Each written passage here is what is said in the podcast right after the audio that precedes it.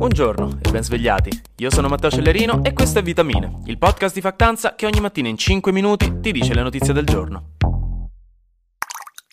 Siamo stati di nuovo redarguiti e rimproverati come ragazzini alla materna colti in flagrante a mangiare pasta a barilla cruda perché avevano ancora fame dopo il pranzo. Non chiedetemi da dove viene questo aneddoto, non c'è assolutamente nulla di autobiografico in quello che ho detto. Fatto sta che per l'ennesima volta l'Unione Europea ci ha ripreso davanti a tutta la classe, ha risposto piccatamente alla nostra mail con in copia tutto l'ufficio, ha fatto un call out su una storia Instagram e tra l'altro su due argomenti diversi, quindi proprio a divertirci oggi. La prima, il primo argomento è su questo maledettissimo discorso delle concessioni balneari, che in Italia è un problema atavico, visto che le concessioni balneari da lui sono come l'herpes, ti viene dato con una semplicità disarmante e poi rimane lì, nessuno te lo porta più via, anzi ricompare, diciamo si rinnova periodicamente appena uno si stressa.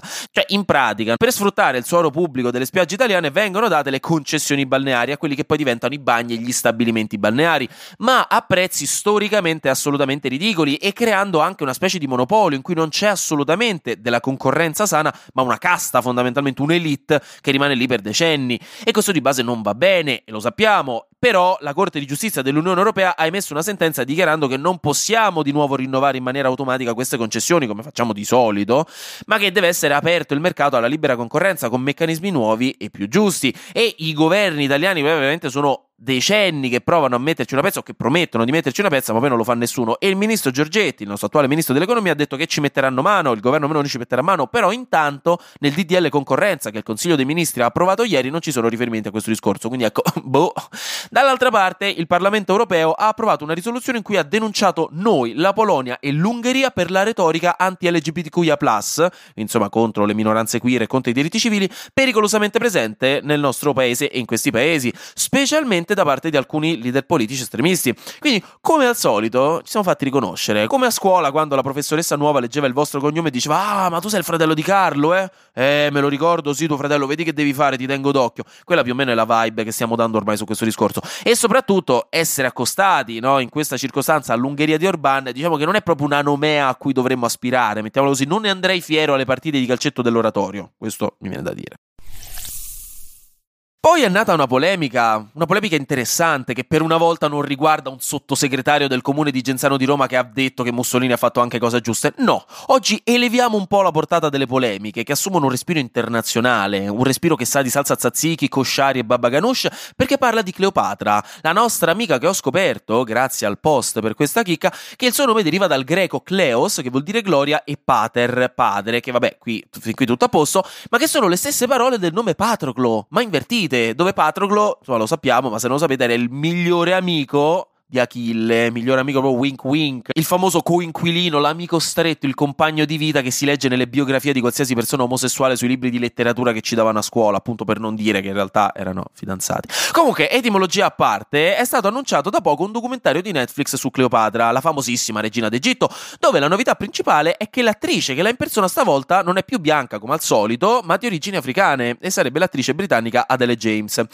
Adele James. Questo dicono da Netflix per evitare di dare l'idea di un'etnia troppo riconoscibile, perché la verità è che nessuno ancora oggi sa con certezza l'etnia o il colore della pelle di Cleopatra e c'è un dibattito bello acceso che non immaginavo sulla questione. Fatto sta che sono nate polemiche a destra e a manca, perché c'è chi dice che Cleopatra doveva essere bianca, quindi Netflix ha sbagliato, c'è chi dice che Netflix ha fatto bene, c'è chi invece ha fatto una petizione con 60.000 firme dicendo che Netflix dovrebbe cancellare questo documentario perché Cleopatra non era né bianca né nera. E insomma il web si è scatenato, come suo solito, perché comunque in effetti, a parte insomma, no, la, la, polemica estremista da, da, da Twitter che si fa ogni volta, però questa è una tematica che non è chiara è Cleopatra, anzi non è chiara, è di pelle scura. Comunque, perché di suo Cleopatra derivava anticamente da una stirpe greca e macedone, cioè secoli prima di lei i suoi avi vivevano in Grecia e sulle monete romane, dove lei fu effettivamente ritratta grazie ai suoi intrighi e aperitivi sul Nilo con Giulio Cesare e Marco Antonio, era ritratta come una donna greca, cioè con le caratteristiche tipiche di una donna greca. Però erano anche generazioni e generazioni che la sua famiglia stava in Egitto o comunque non in Grecia, quindi è difficile credere che non avesse sviluppato legami di sangue con la nobiltà locale egiziana, che apparteneva di sicuro ha un'etnia diversa rispetto a quella greca. Però fondamentalmente non si sa, non sappiamo di che colore fosse la pelle di Cleopatra, cosa che chiaramente interessa molto più a noi al giorno d'oggi, più di quanto non interessasse a lei all'epoca, ma soprattutto anche perché i termini che utilizziamo oggi per identificare origini ed etnie due millenni fa non avevano assolutamente senso, perché il mondo, le culture e i popoli erano così diversificati rispetto ai nostri che si tratta di due universi lontanissimi tra di loro. Quindi insomma, è una polemica inutile? Non lo so, decidete voi. È una polemica difficilmente risolvibile ora come ora? Decisamente sì. Ai posteri, o in questo caso agli avi egiziani antichi, l'ardua sentenza. Mm-hmm. Flash News. Ieri c'è stato il primo lancio di prova di Starship, il nuovo prototipo di astronave della SpaceX che dopo essere decollato con successo però è esploso per colpa di un malfunzionamento nella separazione dei vari pezzi del razzo. Fortunatamente non c'era nessuno a bordo e comunque il lancio viene considerato un successo nonostante questo perché per essere il primo lancio con cose così complesse e sofisticate come un razzo spaziale va decisamente bene così secondo gli esperti, però ecco non ci salirei sopra ancora per qualche mese, mettiamola così. Ieri poi se il vostro treno è stato felicemente cancellato all'ultimo avete tirato giù più madonne di un veneto quando per l'inflazione lo spritz gli passa da 2,50 euro a 3 euro, sappiate che non siete soli e c'è un perché. E il perché è stato un deragliamento di un convoglio merci intorno a Firenze che ha portato a decine e decine di treni cancellati e non si sa quante ore di ritardo. Sembra che il problema sia stato un malfunzionamento, ma comunque la Procura di Firenze ha aperto un'indagine sull'accaduto. Infine, la Procura del New Mexico negli Stati Uniti ha fatto cadere l'accusa di omicidio colposo a carico di Alec Baldwin, che ormai tre anni fa, per colpa di una pistola carica che non doveva essere carica sul set del film Rust, aveva ucciso due persone e rischiava fino a 18 anni di carcere con quell'accusa, ma ora sembra sia tutto a posto. E infine, oggi scopriamo tutti insieme che esistono delle versioni ufficiali di alcune ricette italiane, che non è solo una tradizione orale che si tramanda di nonni in genitori in figli, ma per esempio l'Accademia Italiana della Cucina ha il potere di depositare alla Camera di Commercio di Bologna la nuova ricetta ufficiale del ragù alla bolognese. E ciò ha fatto. Perché insomma sì, c'è una ricetta ufficiale del ragù, a quanto pare, e no, non è quella brodaglia che avete provato a fare quella volta in Erasmus per compiacere i vostri amici tedeschi, è una cosa molto più precisa. E soprattutto ora è stata modificata modificata leggermente per riflettere i cambiamenti culturali che stanno accadendo nei decenni che hanno portato la tradizione a modificarsi un po'. Specialmente oggi come oggi la cartella, cioè il diaframma di manzo che una volta si usava tipicamente nel ragù, oggi si usa molto di meno. Infatti, cioè, la metà di noi probabilmente neanche sapeva che roba era, io di sicuro no. E le famiglie italiane ormai utilizzano sempre di più il macinato comprato al supermercato, perché comunque, diciamoci la verità, è molto più easy. E quindi la nuova ricetta cosa prevede? A parte appunto il macinato, perché è ormai entrato nella tradizione. Insomma, prendete appunti che così lo dite a nonna e la fate arrabbiare, ma poi gli appunti ve li rigiocate adesso che risalite a Torino dopo le vacanze per fare bella figura.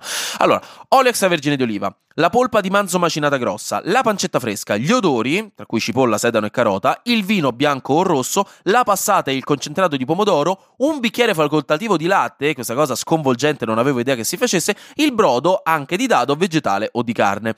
Ripeto, mi sconvolge l'utilizzo del latte, ma è ancora più interessante la lista di cose da non mettere nel ragù, tipo il brandy al posto del vino, che, ma chi caspita ha pensato di mettere del brandy nel ragù? Per amore del cielo, sta roba palese, regà, viene dagli anni 70 dallo stesso criminale di guerra che ha inventato le pennette alla vodka. Comunque, poi assolutamente non ammesse come varianti la polpa di vitello, la pancetta affumicata, l'uso esclusivo della carne di maiale, l'aglio, il rosmarino, il prezzemolo e la farina. Tra le variazioni concesse, invece, c'è l'uso di fegatini, cuori e durelli di polli, e smettetela di ridere alla parola durelli, non abbiamo più 12 anni, la salciccia di maiale sbriciolata, i piselli scottati, smettetela di ridere anche qua, aggiunti a fine cottura e i funghi porcini secchi ammollati. Prego, non c'è di che, fatemi sapere come vi viene il prossimo ragù. Anche oggi grazie per aver ascoltato Vitamine. Noi ci sentiamo lunedì perché sarà successo di sicuro qualcosa di nuovo e io avrò ancora qualcos'altro da dirvi. Buona giornata e godetevi il weekend. E fate ragù domenica mattina.